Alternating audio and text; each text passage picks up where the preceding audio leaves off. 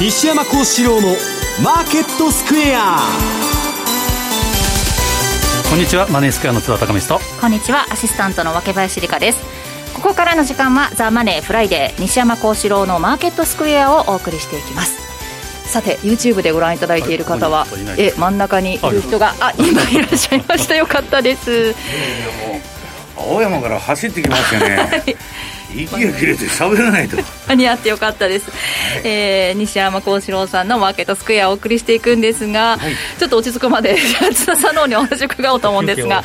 はいはい、日経平均株価今日は大幅高ということで今 3% 以上の上昇、全引けでは900円以上の上昇ということで、昨日アメリカ株で見ますと寝る前に結構下げてるなと思ってたら起きたらすごい大幅高でびっくりという。最初上げとって、ドスンと下げて、ドスンと戻りした、基本は CPI ですね、CPI 見て、12月が焦点だったんですけど FMC が 0.5 のところが 0.75 だろうというのがありましたけど、一応 1% というのもその11月あったんで、それが消えたかなということでこんな動きをしたと。なるほど。いうことですね。ただ為替の方はドル円に関しては147円台乗せたまま今日もその推移ですよね。今日今朝方ですね、ワシントンで、鈴木財務大臣と黒田総裁の会見がありましたけど、ほぼ無反応ということで、はい、その辺は後でちょっとお話をしたいなと思ってますけど、西山さんはこの上昇は続くと見ていらっしゃいます？いや、10月っていうのはね、本当転換することが多いんで、それは戻すこともあるんでしょうけど、はい、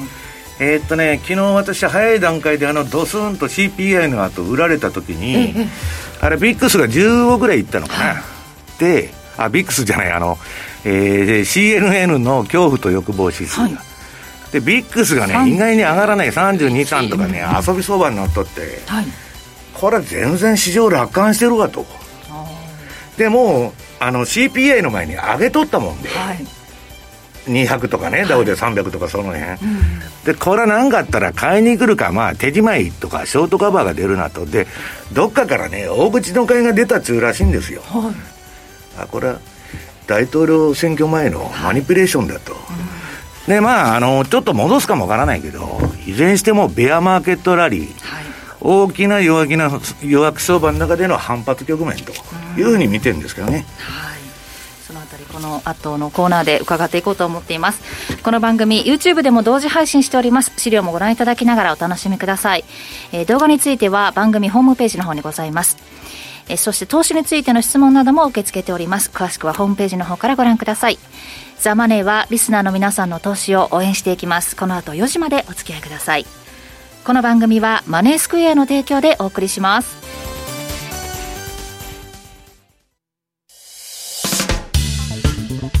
お聞きの放送はラジオ日経です。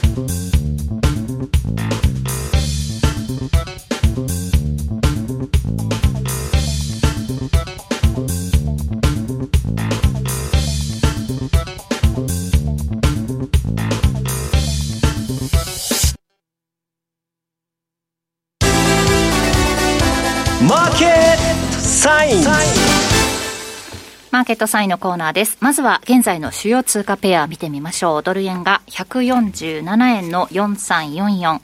ユーロ円が144円の1420、そしてユーロドルが 0.977883 での推移となっています。ではまず今週の為替の振り返り、津田さんの方からお願いします。はい、繰り返しながらマーケット、特にドル円相場っていうのは歴史的な局面に来ていると、はい、すごいね、ついに98年の高値を147円ね、90年の8月以来ってことは32年ぶりっていうレートもありますけど、見えてるから投機筋として当然やりに来るとは思ってたけど、ね、結構早かったね。でそのきっかけが繰り返しながら昨日の、アメリカの9月 CPI、はい、でこれで FRB の高橋制の継続とか長期化とか、まあ、ちょっと、ターミナルレートも上に上がりそうですし、ちょっと横軸がまた増えそうだと。でまあ、結論から言うとまた危険なカクテルのですね、中の動きもあり得るかなということでいろいろ中心なところもあるんですけど、まあ、11月の FOMC では 0.75 で12月、これ1314で今年最後ですけどこれも 0.75 であろうと、はい、で株の、まあ、当初下げてから上げたっていうのはですね、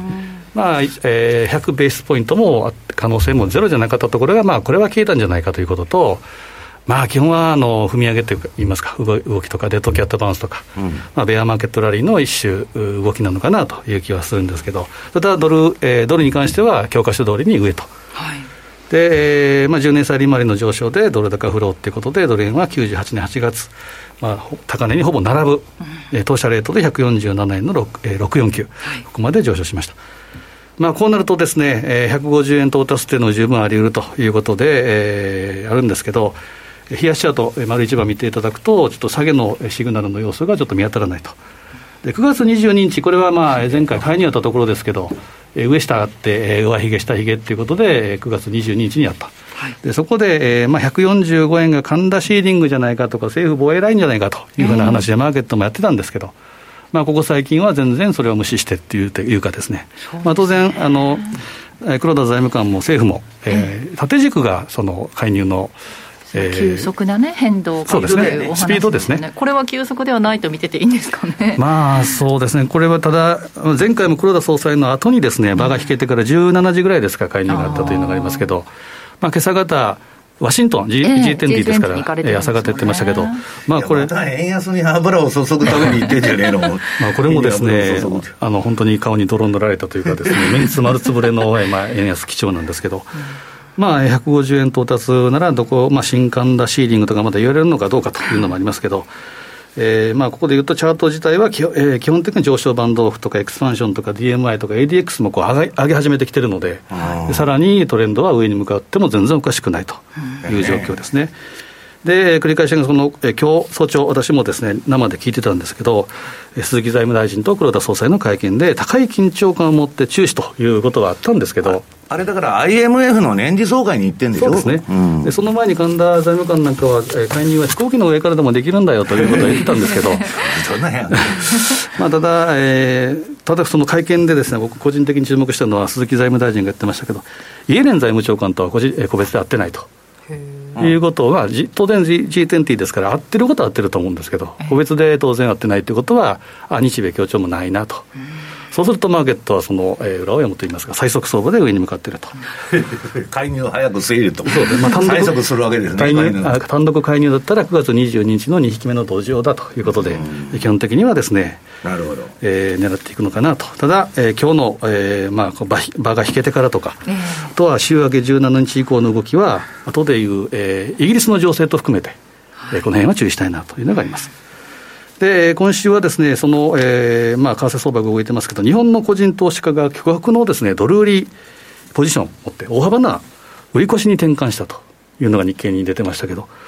これは介入期待の逆張りであると、まあ、おそらく介入があるだろうということで、ここで売りポジションをずらっと並べてですね、かなりの大幅な売り越しになっていると。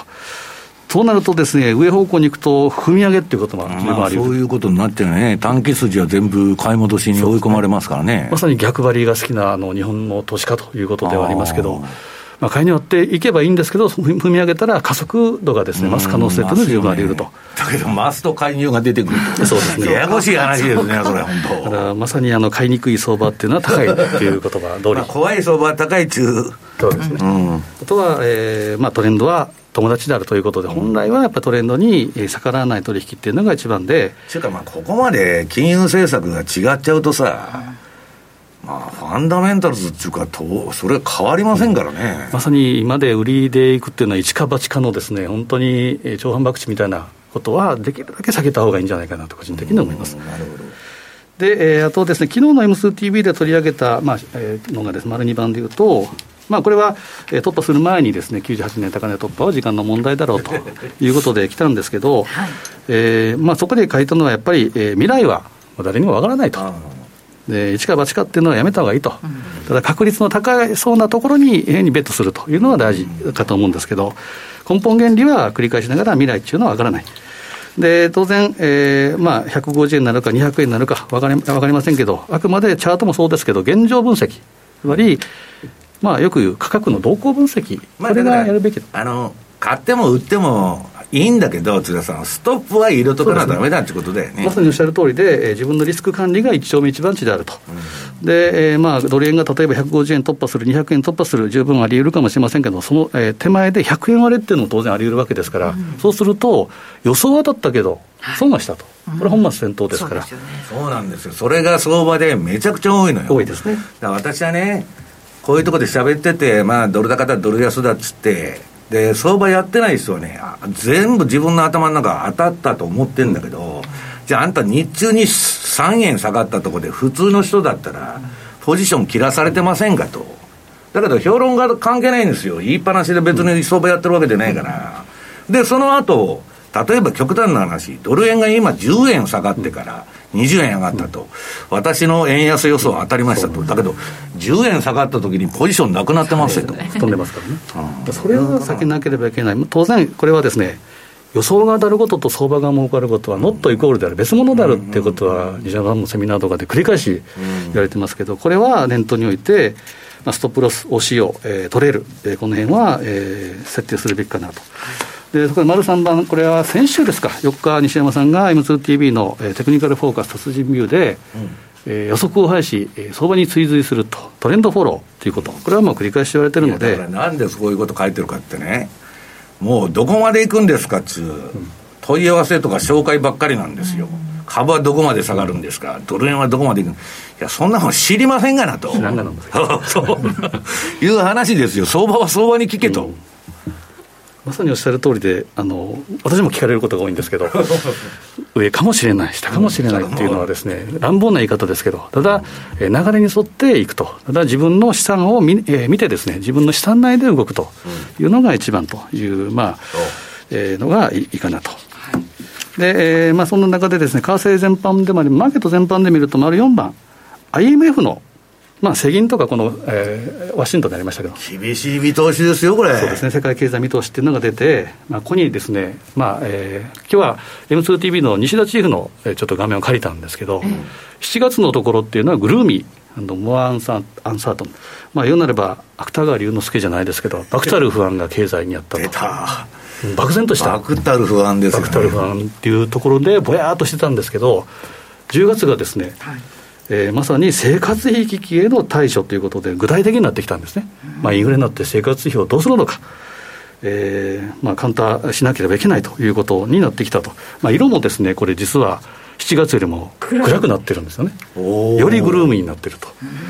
と、まさに景気動向を表してるなというふうに見てもらってもいいかなと。で、そのサイトを見ていくと IMF の、印象操作ですよね、これね。すごい分かりやすいですけど、丸5番は印象操作ですよ。GDP の見通し、これもですね、世界とか先進国とか、新興国ありますけど、特に、全般的にはですね、新興国の影響も大きくなってくるであろうと。当然、金利をさらに上げていこうというふうになっている中で、株がですね、上に行くっていうことはちょっとこれは論理的には考えにくいということもありますから、あとは横にある世界のインフレ率ということになると、22年がピークになってきて23、24という一応こういう見通しがあるということですから、この辺はですね、あくまで見通しということではあるんですけど、しばらくはドル高株安基調が続くであろうというふうに見た方がいいんじゃないかなと。ただ繰り返しながら、現状分析、価格の動向分析で、いかなければいけないというのは繰り返しながらです、でこれらを踏まえた上でちょっとですね、材料とか、もろもろある通貨をピックアップしてみると、丸6番ポンドですね、よく言うじゃじゃ馬通貨ということがありますけど、ここに大きな谷底がありますけど、大きな下髭があって、まさにトラスのミックスということで市場にソース感を食らったというのがでもちょっと腰が引けてきたじゃない。そうですね、元に消してですね、やっぱりこれ昨日だからそれでポンドが上がってね、英国債も買われたんですよ。でこの英国の国債購入プログラムの終了期限が今日ですね、本日ということで、足元で再びイギリスの長期金利が上昇しているということでポンドも買われてますけど、これを見ると、基本的には上値も重いかなと。上がいってもですね知れてるところがありますけど、やっぱり下に向かう可能性の方が強いのかなというふうなチャート形状であります。でやっぱり悪い金利上昇でポンド安ということも十分あり得るということですから、ちょっとこの14日の期限と、週明けこのあたりはポンド関連も注意したいなというのがあります。でちょっとチャートの特徴が出てきているの丸7番でいうと、9円これがですね最近 OG9 がだらだら下げてきてるというのがあって、当社でもですね OG9 のポジションを持たれてる方が多いんですけど、前回セミナーありましたけど、セミナーでもですね OG9 の話が結構多くて、でそれはやっぱり 9 が想定以上に下げてたせいですねということもあったんですけど、9円でいうとストップ&リバースも今日から買いサインに転換してきたということと、小さく見ればダブルボトムということで、83ぐらい超えてくるかどうかというのがポイント、上に向かうかどうか、時期的にシーズナルでいうとこれからやっぱ冬場にかけては強いというあくまでデータがあるんですけど、ポイントを抜けるかどうかということで現状分析をしていくのが大事かなと。85円が今のところは目標、下は、ボリンジ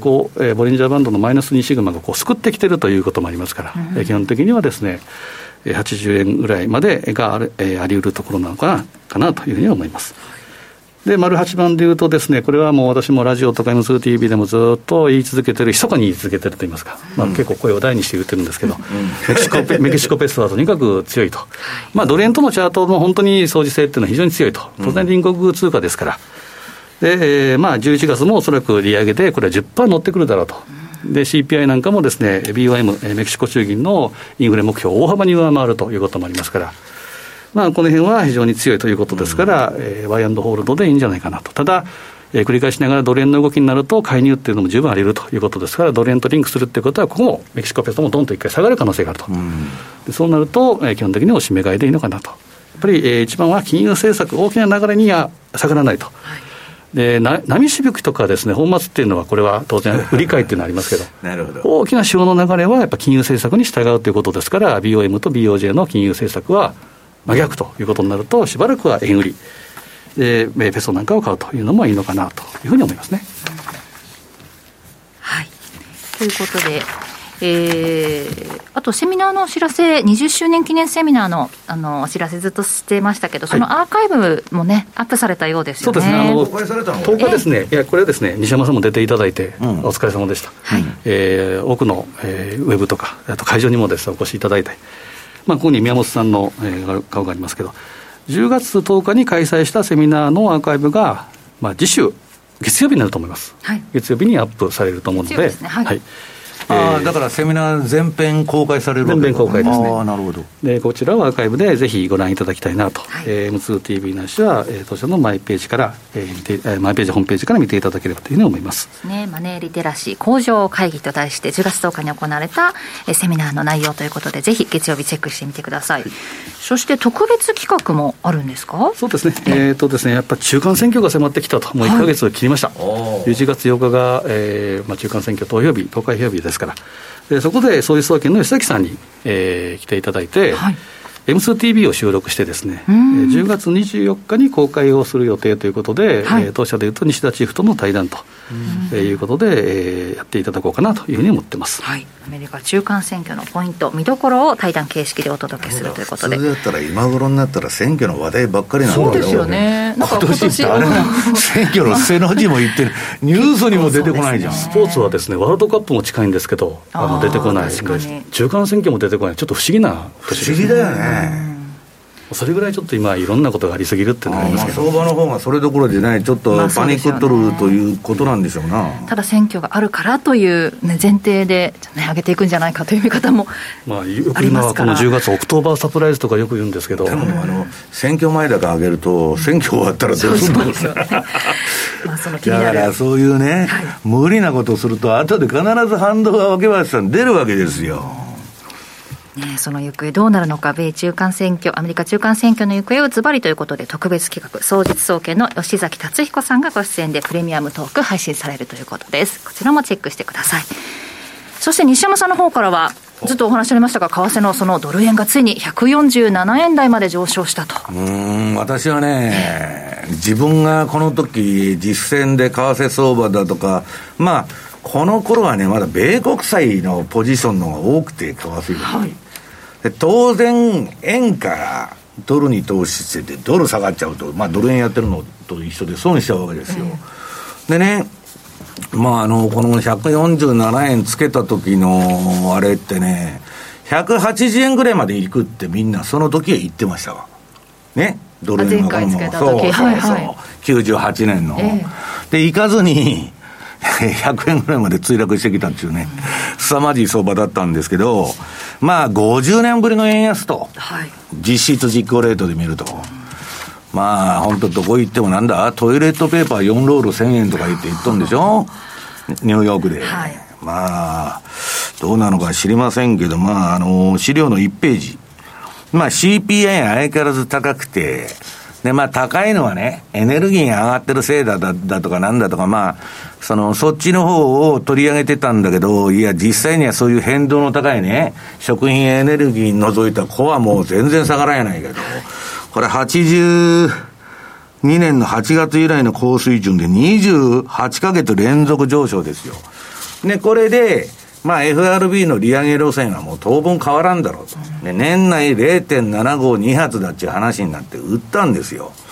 で、その前にねもう株は買われとって、実はこのトラスが腰が引けとると、あいつ万歳するでと、で今まで年金危機やなんやかんや言ってたのが政策が変わるんじゃないかということでちょっとリスクオンの動きが出たんですよ、はい、で CPI でドンと下がったんだけど、まあそれでまた戻したと。でそれなんで戻したのって言ったら織り込み済みだってみんな書いとるんだけど、で織り込み済みだったら下がらんだろうと、もう相場なんて何とでも言えると。でまあそういうのはどうでもよくて、実際にチャートどうなってるんだっつうとね、はい、次のドル円の冷やし、はい、こんなもん真っ赤かで何も変わらんと。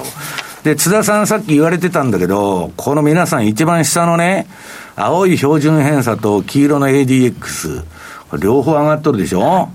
これはもうトレンド相場なんですよ。ただし介入が来たらまあねまたちょっと波乱含みになっちゃうんで、それまああれなんですけど、で基本的にはですねアメリカが利上げ打ち止めとか利下げに行くか、黒田さんが金利上げるか、あるいは株が暴落するか、円高になるのはこの3つの条件なんですよ。で今のところ一番怖いって言われてるのが株がドスンときて、円キャリートレードの巻き戻しが出るというパターンもあるだろうと。ただし今株がね今日もなんだ日経が800円ぐらい上がってるんですが、まだ市場が総楽観してますんで、まあそのドスンというのはねこの10月に来るのかどうか分かんないけど、まあもうちょっと先じゃないかという話になってて、だからどこまで行くのか分かんないと。で次がドル円の1時間足、これこの前介入あったとこ、まあ介入あるとこういう動きになっちゃうんだけど、ドスンと落ちて、でそっからはまあこれ買いトレンド売りトレンド交互についてるんですけども、直近はねチャート真っ赤かでこれ1時間足ですよ、もうざーっと買いのままという状況にあると。でこんなもんね私レポートにも書いてるんですけど、日銀の円買い介入とドル円相場次のチャート、これ榊原さんが、98年に2回円買い介入してるんですよ。で下の2回って3回か、これ3回になってんのか、全部一時的に円高になるんだけど、その後お釣りが来るぐらい円安が来ると、一回ドスンと下がってもいうことでね、単独介入っていうのはそもそも賞味期限が限られたトレンドを変えるものではないと。だけどこのチャート見たら皆さん恐ろしいじゃないですか。その後めちゃくちゃ落ちとるでしょ。これロシア危機とロングタームですよ。だからこんなん見たらねもう介入舐めてて、どんだけでもねこれみんな円180円に行くって言っとったんですよこの時140円台で。だけど実際には100円方向に墜落してしまったと。だから相場に絶対なんてないってことなんですよ。でまあそれのあれが、次のチャートドル円のロシア危機と、まあこれが私がもう何回でも放送で言ってるんであれだけど、私の30何年の相場人生で一番怖かった相場、本当ノービットなんですから、買いがないの10月ですよね。そう買いがないこんな時にね誰も FX 会社もないし相場やってないと思うけど、まあロイターにせよブルームバーグにせよ、まあ数秒で1円だから落ちてくるんで、どんどんどんどんみたいな。で当時はね、電話取り引きですよ、まだ為替って。どこ電話かけてもビット出さないんだもん。でいくらかわからんと。で端末に、ね、出てる値段ですら正確かどうかもわからんと。今だともっと早くなってるってことですよね。いやだからその後ね、リーマンショックがあったんだけど、はい、あれはいつでも売れたわけ、若林さん。これは売れなかった、買いがないから。だから流動性パニックっていうかね、ミンスキーモーメントっつうんだけど、津田さんがよく言うじゃないですか、火事になったらみんな一斉に出口に来るわけですよ、エレベーターのとことか誰も乗れないと。で、次がそのリーマンショックですね、はい、ドカーンとくる。だからその私はね、黒田さんの頭の中には IMF がむちゃくちゃね弱気なんですよ。少なくとも来年の末までダメだって言っとんですから、景気は、うん、したらその間株が下がってこういう巻き戻しが出るから、今140円にしとったって150円にしとって60円にしとったってね、どうせ120ぐらいに戻ってくるという頭があるんじゃないかと思うんですよ。で IMF がそんだけ弱気なら、で自分がやってる量的緩和が正当化されるわけ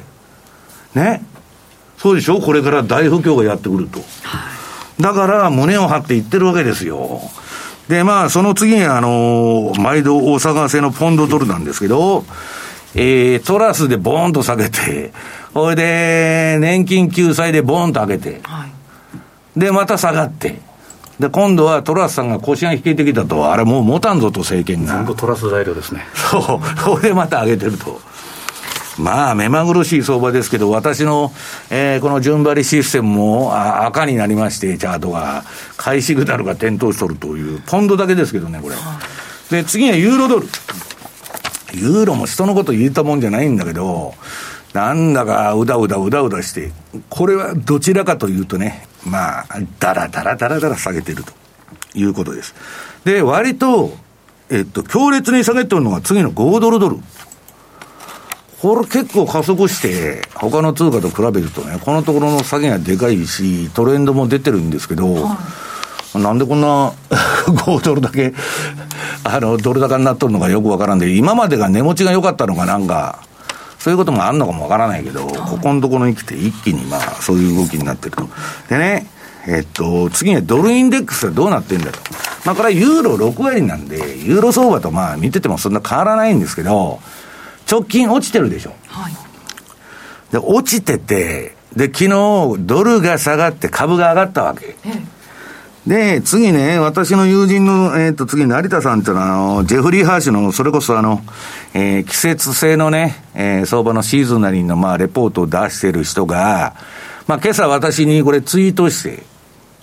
て、ドルが下がれば米国債が上がるんだって成田さんはまあ言ってんだけど、まあ短期的な動きはそうだったんですけど、津田さんがさっき言ってた、今皆さん金利上がってると、うん、借金だらけ、借金がどんどん増えてると、金利上がってそれだけでも借金返せんのかっていう話になっとるんですよ、31兆ドルの。ここに今ドル高だけどドル安が来たら、はい、ブラックマンデーの時と同じ環境ができる。これ悪酔いするね、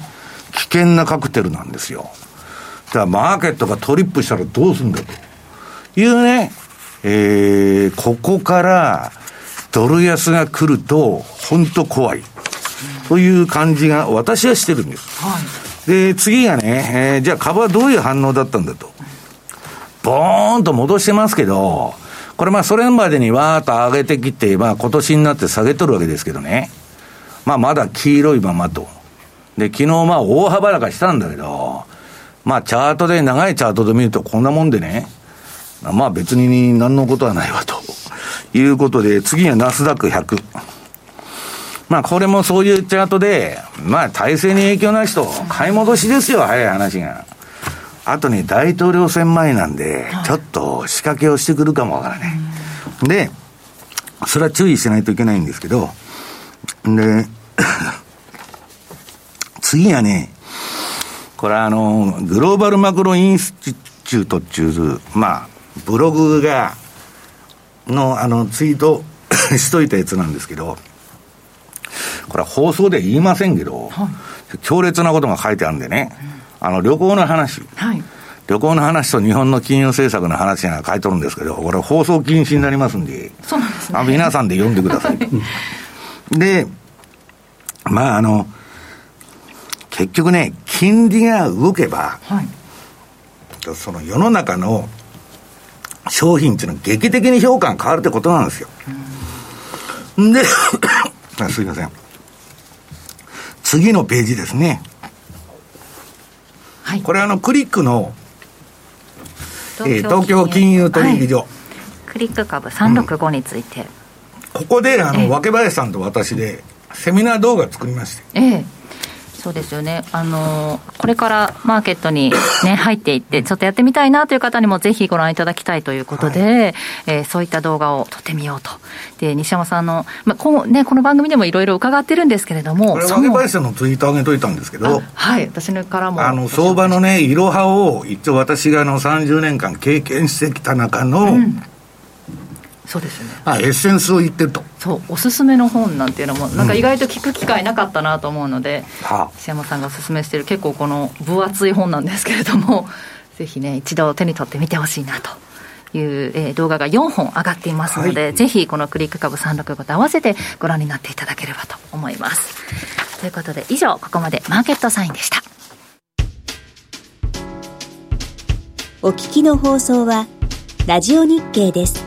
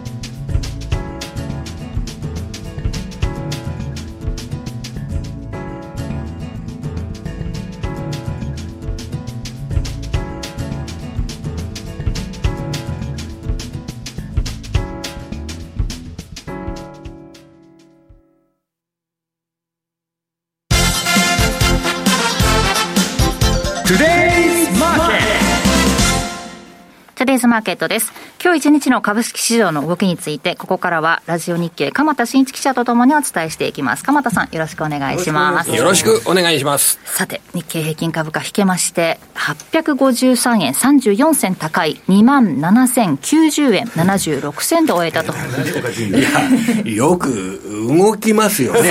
一日のこの幅っていうのがかなり大きな展開続いてますよね。昨日のアメリカ株の流れを受けてというにしてもプラス高いですよね。もうこれはですね、ただ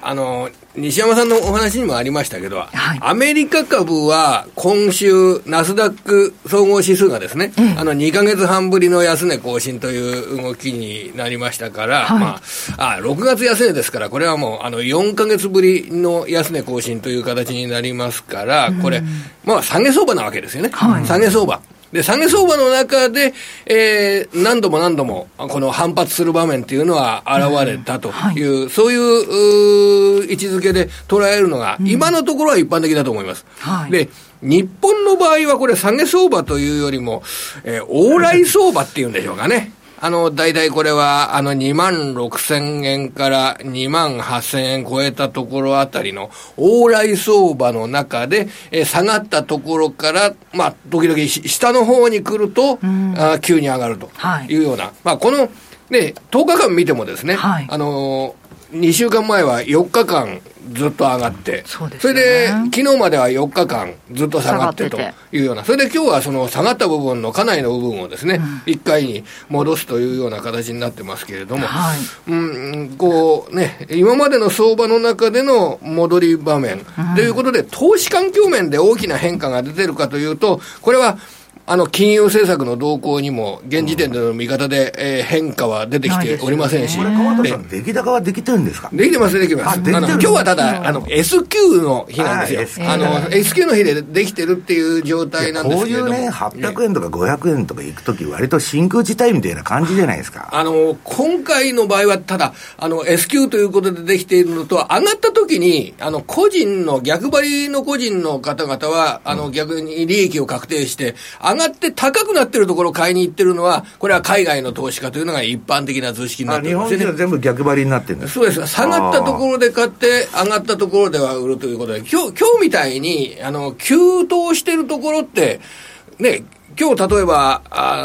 売買代金ですごく上げてる、上の方で上げてる株はファーストリテイリングなどは1日で 8% 上げてますけどね、100株買うのに850万かかるんですよ。1日で 8% 今上げたファーストリテイリングを今まで株を持っていない個人が850万出して100株買うかというと、それはないですね。それはないです。だから上がってる時はこれは買い戻しも含めたですね、グローバルグローバルなお金が高値を買ってきている、今まで売ってきたお金がショートカバーをしているというような、そういう考え方が一般的なんでしょうね。なるほど。今お話しあったファーストリテイリングは 8.4% 高。いや、なんか一世一代の相場になっちゃうじゃんね。ちょっと1000万弱の金でね、1日 8% 動くんですよ。逆言ったらどうしようとわけばですさん。そうですよね。こういった値傘のところも高くなってきているっていうのは、日経平均の押し上げにつながって、日経平均の方がやっぱりトピックスより上昇率高いですよね。で、ファーストリテイリングの株価の上昇っていうのは、昨日の8月の本決算の発表と重なりますよね。だから日本株についてアメリカ株よりも面白いストーリーを作ることは可能なんですよ。ファーストリテイリングが8月本決算で 8% 上げましたよね。で、良品計画、こちらも8月の本決算で、昨日決算発表で、7.6% 上げてますよね。で、両方とも小売業ですけど、やはり中国の仕事多いですよね。で、今ネガティブキーワードなんですよね、中国っていうのは。マーケット全体のネガティブキーワードが中国。なんか半導体輸出しちゃダメだよっていうね。アメリカから中国に半導体技術の輸出の規制強化になると、で、中国です高性能の半導体が作れなくなる。それで台湾の TSMC の株価なんかが急落するっていうような事態につながるっていう状況ですから、それで中国の工場がうまく動かなくなってくると、これは経済だとかに相当影響を与えるはずですよね。そのネガティブキーワードが今中国。でもファーストリテイリングや良品計画などが上がると、海外の投資家からジャパンのファーストリと良品が上げてるか、ということはそんなに中国の経済に対して悲観しすぎない方がいいかもしれない、ジャパンのあれがファーストリが上がってるんだ、ということが、そのメッセージを、海外の投資家が受け止めるようなことがあると、ちょっと下げ相場の中の戻りであっても少し長めになる可能性はありますよね。ただ冷静に考えれば、中国の経済はこれで大丈夫だなんて今言い切れるわけがないはずですからね。それは言い切れるはずがないわけですから。ここ1年の企業の見通しっていうのは出てくるんですもんね。そうですね。それが今回の8月の本決算企業の見通し。で、決算でいうと、アメリカ企業の決算。これ結構ですね。アメリカ株全体を下げ相場の中でも下げにくくする、そういう効果があると思います。なぜか、安くなってるからですよ、アメリカ株が。昨日ですね、ニューヨークダウ採用銘柄、ティッカーが WBA、ウォルグリーンブーツアライアンス、薬局ですとかヘルスケア関係の仕事をやってる、これニューヨークでは採用銘柄であんまり目立たない株なんですけどね、決算8月本決算発表しました。で、前期の1年間の8月本決算の一株利益が$5、今年度見通しが$4.9、$4.5、10% 減益。いや、減益ですよ、やっぱりアメリカ弱い。$4.5。でも株価を見ると 5% 上がって$33。4.5 ドルの予想して下振りで、33ドル。あのダウ採用銘柄の PER が7倍ですよ。ね、安いんですよ。で、なるほど。配当金がこの会社2ドルやってる。年間で。でね、あの会社の決算、その前にだから鎌田さん売られすぎとったんじゃないですか。そうなんですよ。結局株価が下がってて、でウォールグリーンの資料を見てみたら、この会社は47年連続で増配してるんですって。そういう会社あるじゃないですか、ここからとか。持続的なね。そう。四半期決算だと359四半期連続で配当してるんですって。アメリカってそういう銘柄、60銘柄くらい同時あるんですよ。それで、2ドルの配当金をくれて、33ドルだと、配当利回り 6% じゃないですか、うん。で、アメリカ人にとっては大した魅力じゃないですよ。株の利回り、配当利回り 6%、うん、ね、2年債の利回りで 4.5% 稼げるわけだから、まあ、フリーランチでそんだけあるんだからね。アメリカ人にとっては魅力ないですけど、日本人がドル投資をするんであったら、じゃあ日本人のドル投資だったらですね、これはアメリカ2年債やアメリカ10年債買うよりも、ウォールグリーンの方が面白いはずですよ、これ。そういう面もあるはずですよ、ね、6%。だからこれ、決算発表を行って、あ、こんなにアメリカ株が下げたのかということで、下がりにくくなる。それ川下さん、日本人が買ってんじゃないそれ。日本人はアメリカ株にかなり親しんできておりますからね。証券会社の方でもアメリカ株を結構ね、大々的にセールスでアピールするっていう動きが結構強くなってますから、日本人はアメリカ株の有力株下げたところ買ってますよ。これはだってね、ドルで同じドルの投資でリスクを取るんだったら、債券よりも安くなった株の方がですね、結構魅力のある株が増えてきてるはずですからね。だからここでの結論というのは、僕は決算発表のアメリカの決算発表が盛んになってる時期というのは、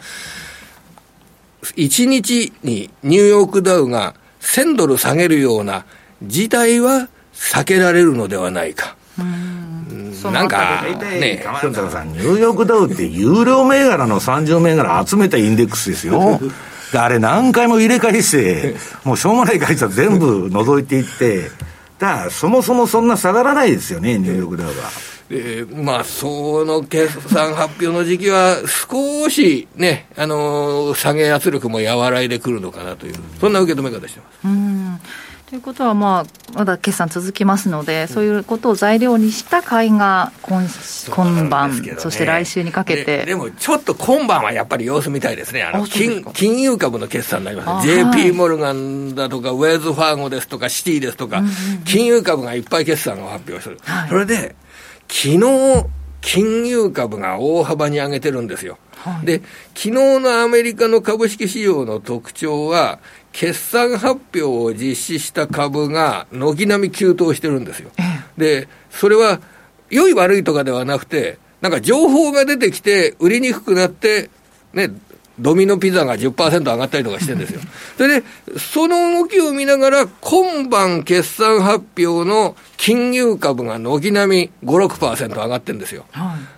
で上がった後、決算発表を実施して、特にJP モルガンの、今のね、最高実力者、有名なダイモンさんとかがいますけれども、かなり厳しい経済に対する見通しを明らかにする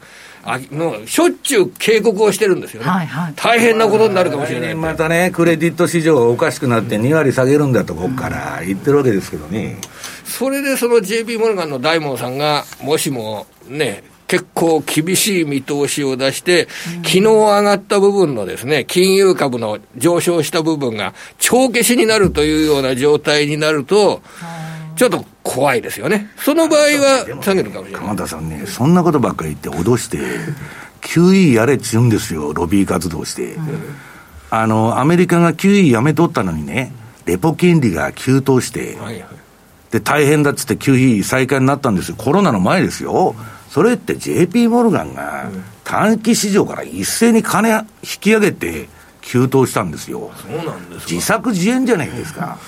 じゃあ今回も先行きのマーケットを良くするために、いや彼ら飯食おうと思ったら QE5 しかないから、で今はこのままだとじゃあ大変なことになるぞということをメッセージとして打ち出して、で1割ニューヨークダウが下げたっていうところで株価が反転してマーケットが動く、マーケットが動くこと自体がこれ金融機関じゃプラスになりますからね。そんな考え方で捉えればいいでしょうか、ね。まあいや、そこまでそのまあ陰謀論じゃないんですからきっちり決まってるわけじゃないけど、大体ねあの人はそういうこと言うときはなんか商売が絡んでる。その景気悪化に備えた何かこう対策をねしてるのかどうかっていうところも見てそうですね、だからちょっと今晩は少しね、上がった後だから結構下がる可能性というのは出ますよね、特に金融株なんてについては、それでちょっとガラリとね雰囲気が変わってしまう今晩での、もともとなんか悪いから氷の売り上げだともありますからね。そうですね、西岸大学の小売りだとですねこれね、今週11日にですね、ちょっと面白いデータが出てたんですよ。11日ニューヨーク連銀の9月消費者向け調査っていうのがあるんですけど、これで9月の調査で年間の家計支出の伸び率どのぐらいになりそうですかっていう、そういう調査が今回 6% になったんですよ、9月。これで8月が 7.8% だったんですよ。年間の家計支出の伸び率で8月の 7.8% の伸び率の予想に対して9月が 6.0% かなり落ちてるんですよね、だから今ガソリン代は低下して消費者マインドは良くなったはずなんですけど、でもそれ以外の理由によって消費マインドが落ちてる、要は景気が悪くなるってことですよね、ガソリン代とかじゃなくてもっと企業の業績どこかが悪化するっていうようなことが心配で消費が落ちるっていうデータがちょっと出てきてるんですよ、でそれが今津田さんが指摘された9月の小売売上高に、影響を与えているか、あるいは同じ10月の今日はミシガン大学の消費者のセンチメント調査っていうのが発表されますけど、こちらの速報値に影響を与えているかどうか、このミシガン大学の消費者センチメント調査っていうのはですね、6月が50になったんですけど9月まで3ヶ月連続で上がってるんですよね、でひょっとしたら今度下がる可能性ありますね、これ。ガソリン代の上昇で警戒してたっていうのがその前半の時点なんですけど、今はガソリン代よりももっと企業業績マーケットこっちの方が心配だってことですね、日本でもねスーパーでちょっと物価高で売り上げが落ちたなんてニュースもありましたし、そういうところをね消費者がこう敏感に感じ取って意識して、そこはでもね、正直言うと日本は結構強いです、あ、そうですか。日本の方が、世界のマーケット荒れてもですね日本人そんなに財産減らないんですよ、むしろコロナ禍からの脱出っていうんでしょうかね、そこにインバウンド需要が上乗せされて、日本人はここまでですね控えてましたから2年間半ぐらいの間、その部分今お金を使うと、よく聞く話かもしれませんが、ね、先週の土曜日など新幹線で僕大阪で仕事があったんですけど、先週の土曜日の午前中、大阪に行く新幹線指定席なんか全然ないような状態でしたよ。これもう結構需要が強くなってますよね、という中でじゃあ来週はどのあたり注目していけばいいか、その決算発表、今晩の金融大手もありますし、来週はテスラなんかもアメリカでは決算発表させますよね。アメリカの場合はもう決算発表で株価が個別企業が買われる銘柄が出てくるんで、買われる銘柄が存在するということはニューヨークダウの1000ドル安とかナスダック総合指数の800ポイント安とか、そういうことは結構可能性としては薄くなるんじゃないのかなという方向にかけたいです、で日本の場合はもう決算発表がちょっと終了してきますんで、8月締めはですね、むしろもう一回インバウンド関連株などのトレーディングですね、そのあたりは意識されるんじゃないかと考えてます、分かりました。ということでね、決算シーズンでちょっと株にプラスアルファの材料になっているということでしたが、今晩のアメリカ株にも注目したいと思います。ここまで鎌田さんにお話を伺いました。どうもありがとうございました。ではここでマーケット改めて振り返っておきます。日経平均株価大引けは5日ぶりの大幅反発となり、853円34銭高い 27,090 円76銭で終えています。トピックスは 43.58 ポイントのプラス 1898.19 ポイント、マザーズ指数は 16.45 ポイントプラスの 715.58 ポイントとなっています。そしてプライム市場全体の商いなどもお伝えしておきます。売買高は13億1931万株、売買代金は3兆2061億4500万円、プライム市場全体の値上がり銘柄数は全体の 95.3%、 1751銘柄、値下がり銘柄数は 3.3% で61銘柄、変わらずが25銘柄となっています。そして商品指標も見ておきます。直近の東京金、東京金先物 1g あたり7889円プラス45円で上昇率 0.57%、直近の東京原油先物は1キロリットルあたり 75,840 円プラス1910円で 2.58% の上昇となっています。ではここからは今週のアメリカ株について西山さんからお願いします。はい、今週もなんかページ数が多いんでパッパッパッとやっちゃいますけど、昨日のね、先ほど言ってたこの CNN の恐怖と欲望指数、はい、これニューヨークダウがドカンと下がってた時15まで落ちてきたんですよ。はい、でまあ15はいいんだけど、こんなもん1桁にならなきゃパニックでもなんでもないんですよ。もう一つはね、ビックス指数が最低40以上、はい、50ぐらいに行くとようやく市場がパニックで、これはみんなそう悲観してそこを打ったって感じなんだけど、全然誰も悲観しとらんというふうにツイートしたわけで、その後は今朝の状況になって、これ15が24に戻っとんですよ。はい、なんじゃこらと。で市場は楽観的と。でなんかね、なんで上がっとんのか聞いてると、まあいろいろ変な会が出てきたと、中間選挙対策かっていう話になっとんだけど、まあこんなかっこ悪い株価ではね、津田さん選挙できへんっていうことですよ。でまあそういう意味ではもう戻す可能性はあると。でただしね、今日その後ブルームバーグの記事で恐怖指数は低下と、米 CPI 発表後もパニック示さずと。だからその相場の大きな底というのはね、通常そのパニック総悲観で、まあ言葉は悪いですけど、みんながぶん投げて底を打つという、まあ典型的な相場のまあ底打ちのパターンというのはあるんですけど、それがねこんな生煮えのね悲観というかね、うだうだ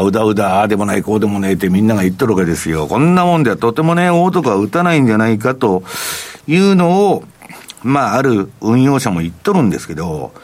ちょっとまあこの人はビックスが50いくまで待ってるって言ってるわけですね。でまあユーロ株だから下がらんと思ってたら、次の、チャートが出たのはアップル、メタ、グーグル、NVIDIAでインテルと並んどんですけど、はい、こんなもんねおしめ買いしてたらいくら金があっても足りませんよと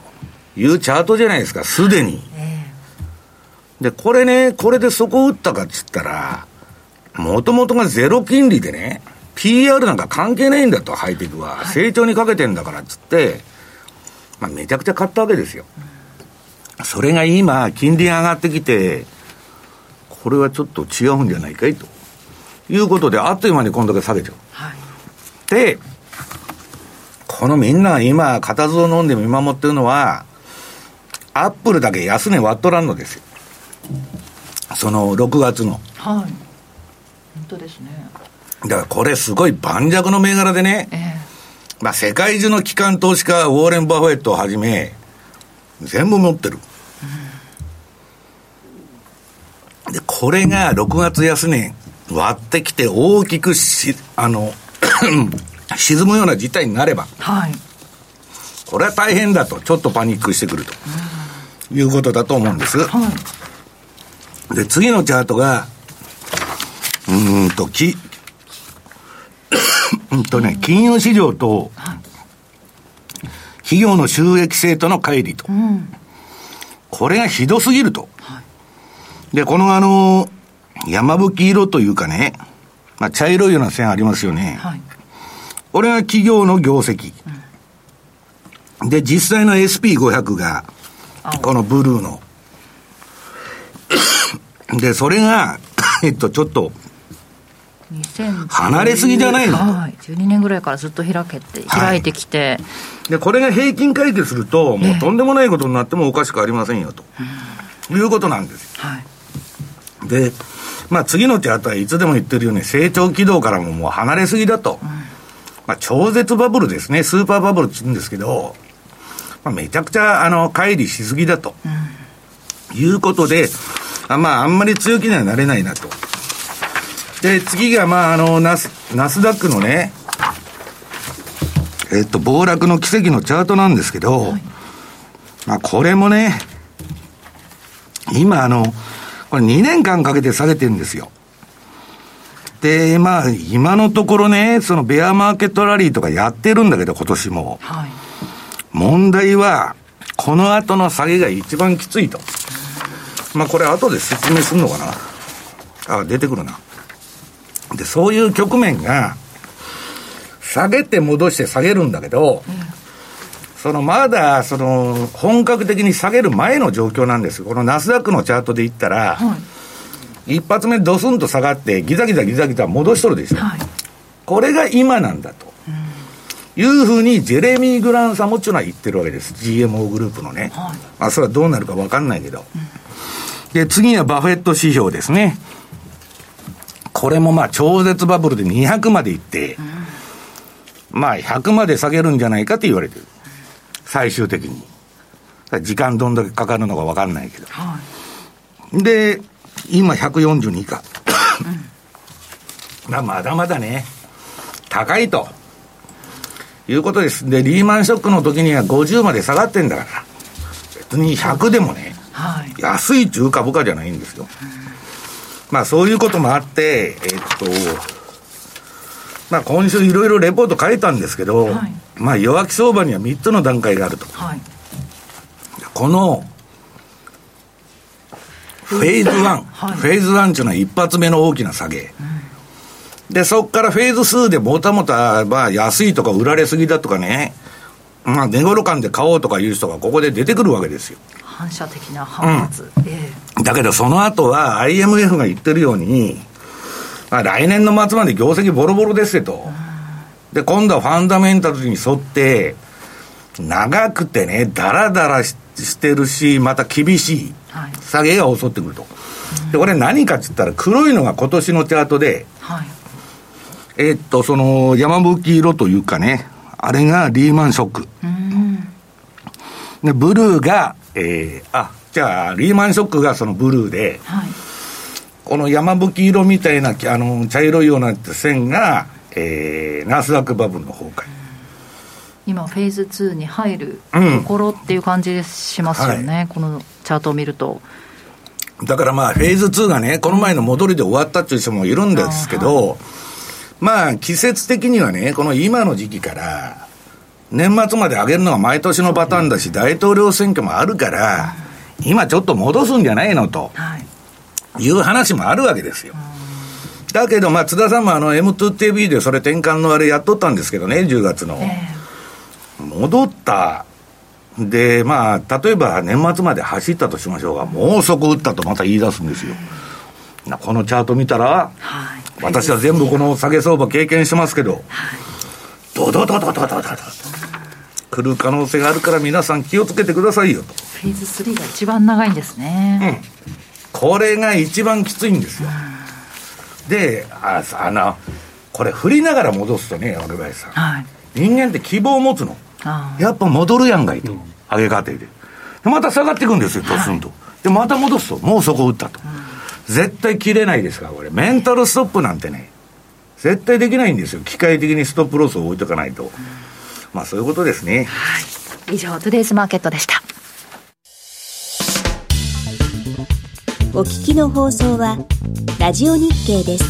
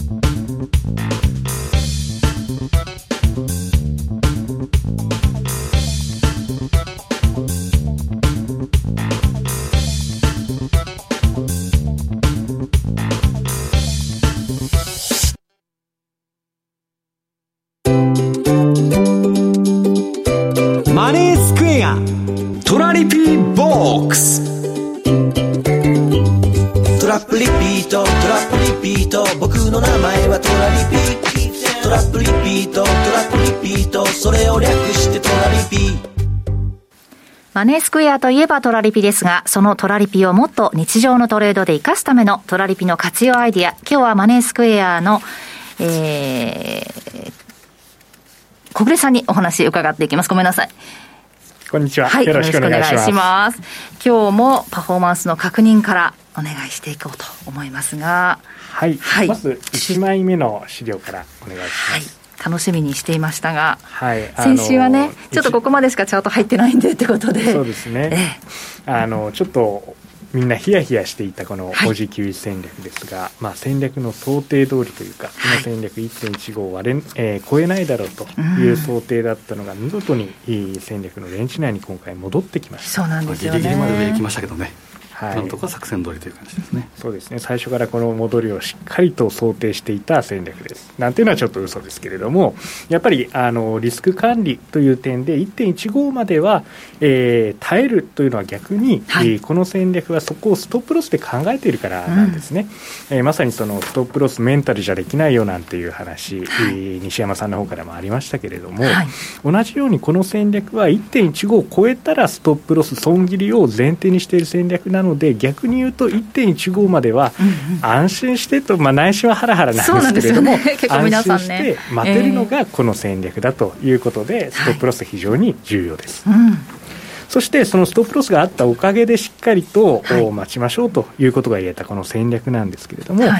い、おかげで今回11回リピートが加算されています。この1週間で510回の利益確定になっていて、11日までですもんね。そうですね、11日まで、20周年の翌日ですね。あ、そうですね、はい、そこからもまた結構ちょっと下がってきてますよね。そうです、さらに下がってるので、うん、来週はもっと大きな利益が楽しみですね、はい、気持ちいいですね、こう下がってくるときって ね、 そうですよね、まさにその溜まっていた、マグマが今度利益として吹き出てくるのがこのトラリピの面白みですね、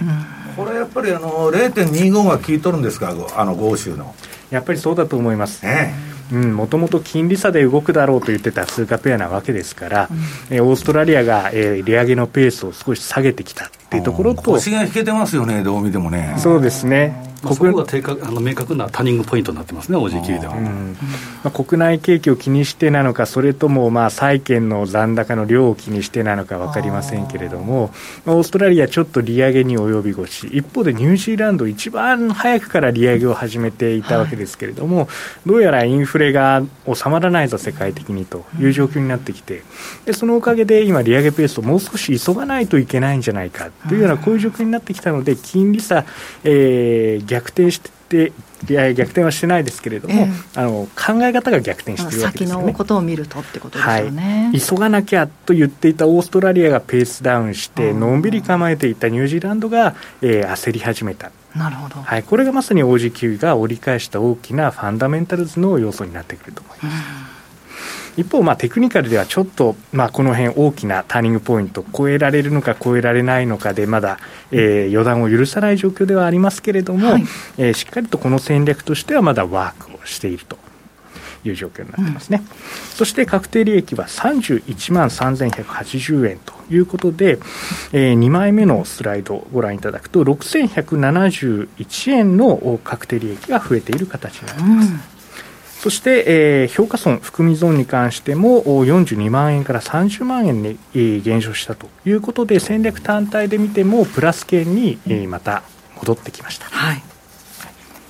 そして前回高尾さんの方から少しアナウンスありましたけれども、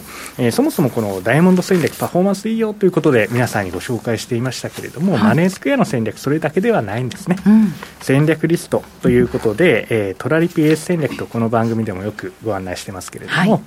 い、3つの戦略、OG9 のダイヤモンド以外にもドルカナダ、こちらのハーフ&ハーフ戦略、ユーロポンドのハーフ&ハーフ戦略、はい、このすべてをじゃあ我々マネースクエアが戦略として提案したその日からずっと運用していたらどうなるのっていうこういうご質問もよくいただきますので、はい、今回それを用意しました、うん、今回からこれを、継続的にこちらも合わせて発表していきたいと思います、うん、3つの戦略合わせて、期間はやっぱりみんな違うんですね。出した時期が違いますから、1年11ヶ月のダイヤモンド、ユーロポンドは1年5ヶ月、そしてドルカナダは、およそ5ヶ月ということなんですが、すべて合わせると982回の利益確定、こちら戦略それぞれ100万円ずつの戦略として用意していますので、全部乗るためには300万の資金が必要です。ここで54万6481円の売買益、スワップ損益は1万2703円、合計すると55万9184円、はい、これ3つの戦略に分けているので、 OG キウイ単体でいくとまだこれでも30万円ぐらいの評価損ということで 30% ぐらい評価損があるような計算になるんですね、一方で、この3つの戦略をやっていれば評価損の割合として考えれば、300万円に対して今52万円の評価損という状況なので、だいたい10数パーセント 18% ぐらい、ということになりますから、心理的にはこちらの方がよっぽど、ダメージは軽いという状況ですね、はい。そしてこちらもトータルの利益55万取れてますので、パフォーマンスとしてはトータルでいけばプラスと、やっぱりリスク分散というのは危険をならす、そしてパフォーマンスは平均を取っていくという、こういう考え方ですから、しっかりと1個の戦略、儲かるから1個じゃなくて、儲かってもいろんなもの、いいものをたくさん集める、これが、戦略分散の重要な考え方だと思います、ストップロスと合わせてこの考え方もぜひ活用してみてください。なんでこの通算通貨ペアなのかっていう動画も見ましたけど、小林さんのレンジシェアですね、はい、この通貨ペアがなぜおすすめなのかというのも M2TV の方でね、ぜひご覧いただいて、分散という考え取り組んでいただければ、もちろんねこの OG キウイの進捗もね来週ぜひ気になりますので、お知らせいただければと思います。ということで、ここまで小暮優樹さんにお話を伺いました。どうもありがとうございました。ありがとうございます。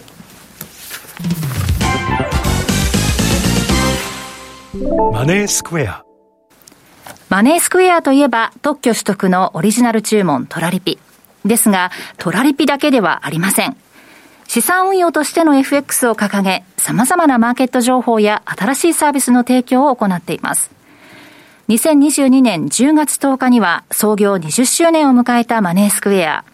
そんなマネースクエアが今一番推したいのはトラリピ世界戦略。トラリピと相性が良いとされる OG キウイ、ユーロポンド、そしてドルカナダの3つの通貨ペアを組み合わせて運用する戦略です。このトラリピ世界戦略では価格変動リスクを抑え、収益チャンスの増加を狙います。特設ページでは各通貨ペアで100万円ずつ、合計300万円で5年間運用した場合のパフォーマンスを公開しています。ぜひご覧ください。またマネースクエアはウェブサイトやツイッターなどの公式 SNS を通して運用に役立つ様々な情報をお届けしています。合わせてチェックしてみてください。マネースクエアではこれからもザ・マネー西山孝四郎のマーケットスクエアを通して投資家の皆様を応援いたします。毎日が財産になる株式会社マネースクエア。金融商品取引業関東財務局長金賞番号第2797号。当社の取扱い商品は投資元本以上の損失が生じる恐れがあります。契約締結前交付書面をよくご理解された上でお取引ください。お聞きの放送はラジオ日経です。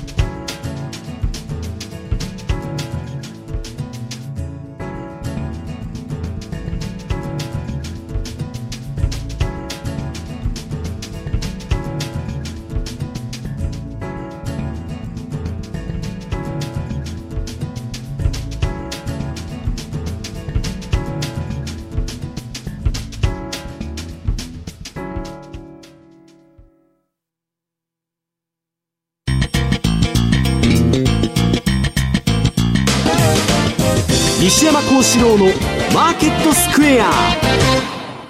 このコーナーではマーケットの見方について西山さんにいろいろな角度で教えていただきます。今日はアメリカ経済にとって最悪の環境を形成中、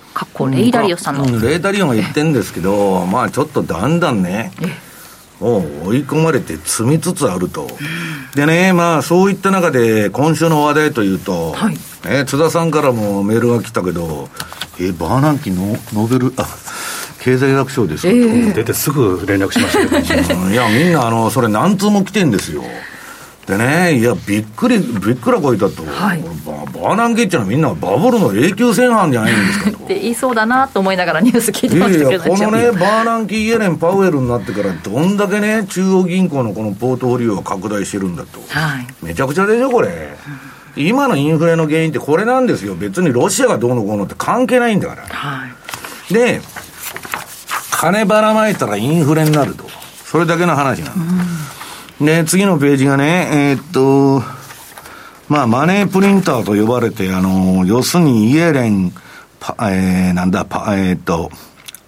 ナンキ、イエレン、パウエルと3人で、まあ、バンバンバブル作ったと。だけど私に言わしたら、まあ、バーナンキも戦犯ではあるんだけど、永久戦犯はグリーンスパンですよと、彼がね金本位で不正でないことをいいことに、まあ、いくらでも金吸ったらいいと。要するにバブルを作って、でバブルには何も働きかけないんですよ。生かすだけ生かして、で当然まあ崩壊して暴落すると。で次のまた低金利だとかね、量的緩和やってバブル作るみたいな流れはグリーンスパンが作ったと。もっと言えば今のアメリカのもしね株価が天井を打ってるとしたら、要するに変動相場制、金本位制が壊れてからいくらでも輪転機回して金すれるようになったんで、そのバブルのねピークを迎えてるんじゃないかと言われてる中、バーナンキが受賞したぞと。いやノーベル経済学賞っていうのはね付録で正式なノーベル賞じゃないんですよあれで、全く正反対のことを言っとるやつが両方とも受賞するもんで、はい、ね、全く違うことを言っとる人がどっちかは間違ってるってことでしょ、だけど両方とも受賞してるんで、これは学問じゃないと、数学や物理学でそんなことがね若林さん起こりますかと、起こるわけないだろうということで、ノーベル家からやめてくれとこの賞は、まあ平和賞とね、経済学賞というのは政治に利用される。でクルーグマンがノーベル賞を取った時は、それは世界中財政出動をやると、ケインズだと、やっとったんだけど、じゃあバーナンキだったんでやっぱり QE5 かと、次はねこの後に及んでまだやろうと。LTCM もあれですね、経済学賞ですよね。まあだからどう言ったらいいのかな、学者がいなかったからね、中央銀行とかローマ帝国は1000年持ったんだと。いたらね多分300年ぐらいで終わってたんじゃないかって言われてるわけですよ。でまあそのバーナンキっていうのがどういう学者かっていうと、はい、大恐慌の研究、ね、大恐慌の論文ばっか書いてるんですよ。でまあ大恐慌っていうと当然1929年の次のチャートですね、ニューヨークダウ冷やしのこのまあこれいつでも見せてるやつですけど、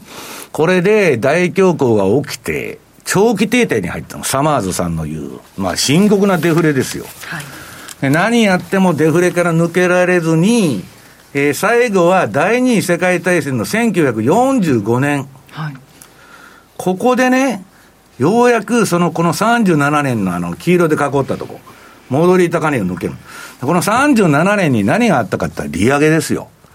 もう経済盤石だから利上げしようって言ったら半値になっちゃったの株がここで。でこれからそこから金融緩和に戻ったんだけど、何やってもダメで、財政出動しても何やってもダメで、国家最大の公共事業である第二次世界大戦にまあ参戦するわけですよ、戦争に。それでデフレからやっと抜けたと。だから深刻なデフレっていうのは戦争でしか抜けてないもんで、歴史上。そうするとね、これ榊原元財務官もよく言ってた話なんだけど、戦争でしか抜けられないんですよ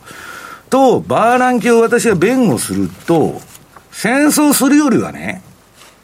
めちゃくちゃ不健全だけど量的緩和やってるからまだマシやないかいということでやったんじゃないかと思ってたんだけど、まあ今日もさっきねそういう議論があって、学者がどうのこうのとか金利がどうのこうのとか、いやそれは違うだろうという人が多かったですけどね。で、まあ、それはともかくね、先ほども言ったように、もう業績と乖離しすぎてるのと、もう一つは、次のページ。要するに、1ドルの成長さ、それやってないか。そうだ、ちょっと戻して、ページ。32ページ。うん、これね、で、10年間量的緩和やった結果が出とんですよ。うん、1930年代とバーナンキのやった2007年から、はい、2016年の、これインフレ調整後の経済成長率って両方10年間で 1.33%。1.33% ね、金ばらまきまくって成長しとるんですよ。10年間の平均。めちゃくちゃ低いじゃないですか。なあ、投資効率が悪いっていうか。で、それはどういうことか、ちょっと次のページ。これ、まあ、いつでも言ってる1ドルの成長で、ね、5ドル金使ってるんですよ。5ドル借金して経済成長1ドルやってると。それは若林さんとこの家計だったら破産しますよ、これ。自転車操業、国だから、先送りしてバブル飛ばしやってんだけどね。はい、んで、もうちょっと飛ばしますけど、次のあれ。まあ、さっき言ったような古代ローマがね、1000年続いたのは中央銀行と経済学者がいなかったからだと、はい、いうことですよ。で、これね、まあ、いろんな人にね、今日もね、まあ、投資の専門家の人にさっき会ってきたんだけど、まあ、金利の話とか住宅市場の話もすごい勉強してるからよく知ってましたわ。はい、いや、この金利の上昇っていうのはやっぱりね、ボディーブローだっつうんですよ。ね。なんか最初大丈夫だと思ってたら、急に足が動かなくなってくると。で、まあ、それでね、金利が低かったら、もう新しい尺度をね、まあ何かとは言いませんよ。もうみんなどこの証券会社も使ってるんで、時代に合わなくなると PER がね、新しい指標ばっか使ってくるので、それで成長株はどんだけでも買えると。それ金利ゼロだから、どんだけでも買えるんですよ、金利ゼロなら。で、それでやったのが次のページのあだ花が咲いたのがアークイノベーションですね。キャシーウッドさんのまあこの投信がもう上がってんだけど、すでにね、これ大暴落してるじゃないですか。いや、これ先行市場じゃないんですかと。はい、で、なんか日本のマザーズもなんか全くこういうチャートなんだって。でね、私はね、その大暴落という意味では、その相場の大底という意味で、さっき言ったようにビックスが50とかね、はい、まあ恐怖と欲望が1桁とか、あるいはね、その次の200日ボリンジャーバンドの、これもいつでも言ってるんですけど、SP500 の200日ボリンジャーバンドのマイナス5シグマ。3シグマじゃないですよ、皆さん。マイナス5シグマまで落ちるんです。コロナの時も落ちたし、リーマンの時も落ちとると。これが出ない限りダメだろうと。でね、みんな、ね、利上げばっかり言っとんだけど、はい、一番効いてるのはね、次の連銀のバランスシートですよ。はい、これとね、90% 連動して SP500 が動いとるんですよ。その、総資産と連銀のね、フェッドの。で、今 QT で絞っとるわけでしょ。上がるわけがないじゃないですか、常識的に考えて。ね、業績も何も関係ないんですよ、大きくは。この通り、プログラム売買ですから、次 QE5 するまでこれ上がらないということです。で、次のダリオさん。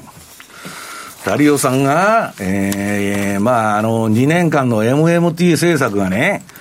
あだばだになって、今またすごいバブルになっちゃったと。で、それがね、今、後ろ向きに引っ張る巨大な力が生み出されようとしていると。で、次ですよ。まあ、これいつでも紹介してるフェーズでね、もう、いずれにせよ皆さん、紙幣の大増刷と信用創造の時代は終わったんです。で、今もう始まってるでしょ。ウクライナ、ロシアとか世界中紛争だらけでインフレになってきてね、中国とアメリカも貿易戦争だと半導体がどうのこうのとか、もうむちゃくちゃじゃないですか。そんな時に株なんか上がるんかいというのがね、小学生的な発想ですよ、普通の。で、そうは言っても不景気の株高っていうのはありますから。じゃあどうやって株上がるのってみんなで今議論してると、いや、それは QE5 だろうと。で、QE5 やるには、その前に株が大暴落するか、あるいは景気が大不況で、むちゃくちゃになるかと。ところがね、大不況が1年か2年で終わってくれたらいいんだけど、日本失われた30年でしょ、長いんですよ、スーパーバブルが崩壊すると。フェーズ3でいうところですよね。はい。で、ちょっと資料を大きく、さっきの資料のわけ林さんと私、一緒に講演してる時の講演でね、セミナー動画作った前の資料。クリッカブ365の。うん。はい。それの前のページの資料って出せるかな。これね。はい、アメリカ株の一つ前ですよね、16ページ。16ページ。1個前か、15ページ。あ、ちょっとそれ見せて。はい。日本政府。ここにね、さっき放送禁止だって言わなかった、あ、それの前のページ。旅行支援の。そう。ここに何書いてるかってね、はい、一部だけ言うと、金融庁は寝てても儲かるインデックス投資という詐欺まがいのフレーズで騙される国民が多いことを憂慮し、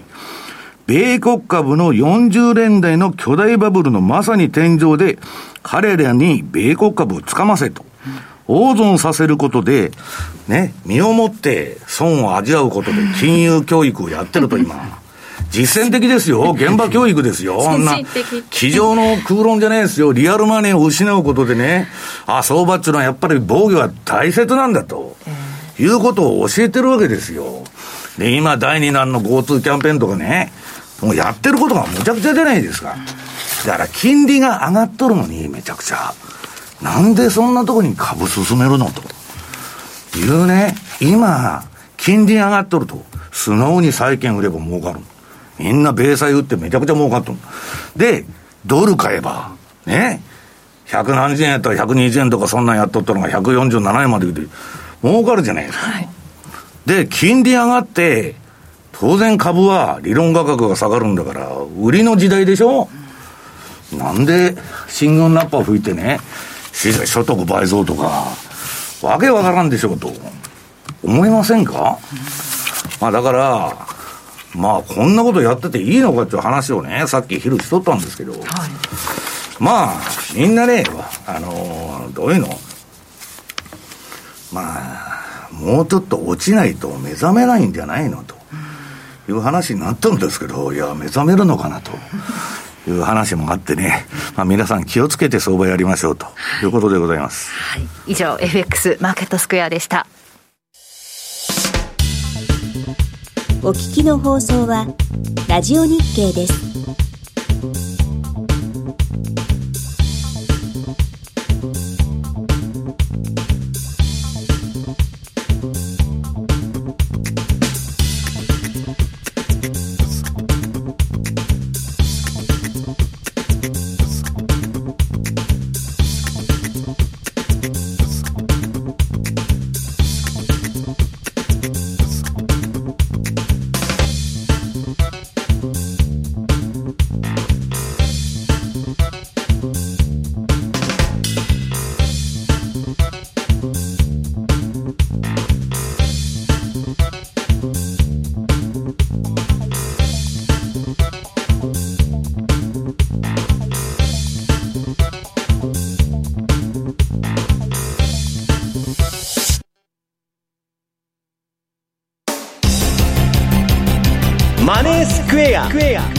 投資戦略。さて来週に向けての投資戦略伺っていきます。津田さん、どんな通貨ペアでしょう、はい、基本に戻りますけど、やはり予想と予想が当たることと相場で儲けることは別個の商品だという、タイミングなんですよね、全ては。だからみんなね、下がるって言ったら、もし何年か大底が来るんだったらそこで買って10年ほっといたらいいって言ってるんですよ、うん、だから本当に基本に戻って本当に金利が上げる中で株を買っていいのかと、当然買ってもいいと思うんですけど、当然出口戦略も考えておかなければいけませんし、自分に資産のあった状況に、いやだから買っても売っても相場間でその自由なんだけど、資産管理が一番大事ですよね。でそれを踏まえた上でちょっとですね、今日は先ほど小暮さんのあった世界戦略通貨の中でちょっとチャートを見ていこうと思うんですけど、丸11番のユーロポンド、はい、ポンドはですね、繰り返しながらドル高通貨ということで、こういう上髭のところがポンというのがありますけど、やっぱポンド売りっていうことも十分あり得ると。で足元では、ユーロはだらだらと下げてきてますけど、ポンドが戻ってきてるっていうことで、ユーロポンドはちょっと下向きに来ています。で基本的にはですね、この 0.85 から 0.9 というのがコアレンジになってくるかなとは思うんですが、繰り返しながらやっぱトラス債券、ネットなんかではですね、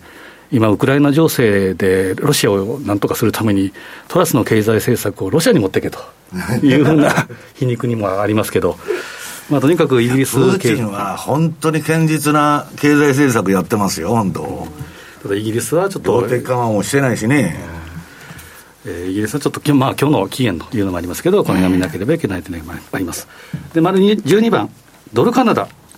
西山さんおっしゃった通りですね、やはり私もその金利、日米の金利差が開く中でのドル円とか、やっぱり FRB の金融政策と BOC の金融政策、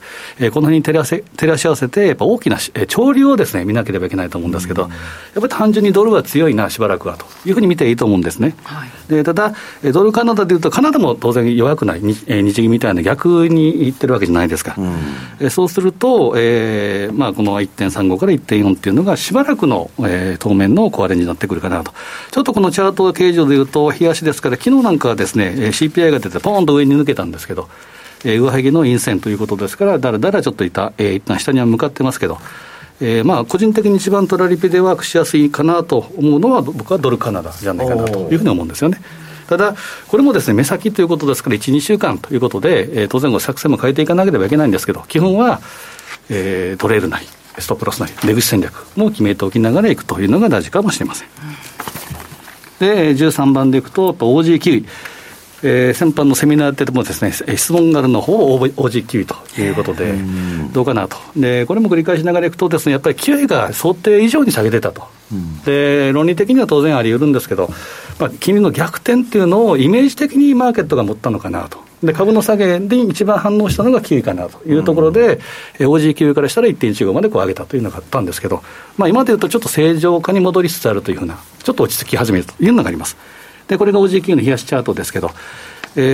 高値安値、安値から高値のフィボナッチの 50% 半値押しっていうのは、1.15、 これも 1.115 です、1.125 ですね。これ割り込んで、61.8% も割り込んできてるんですね。でそうなると、1.1 っていうのも十分あり得ると。今の流れから言うと、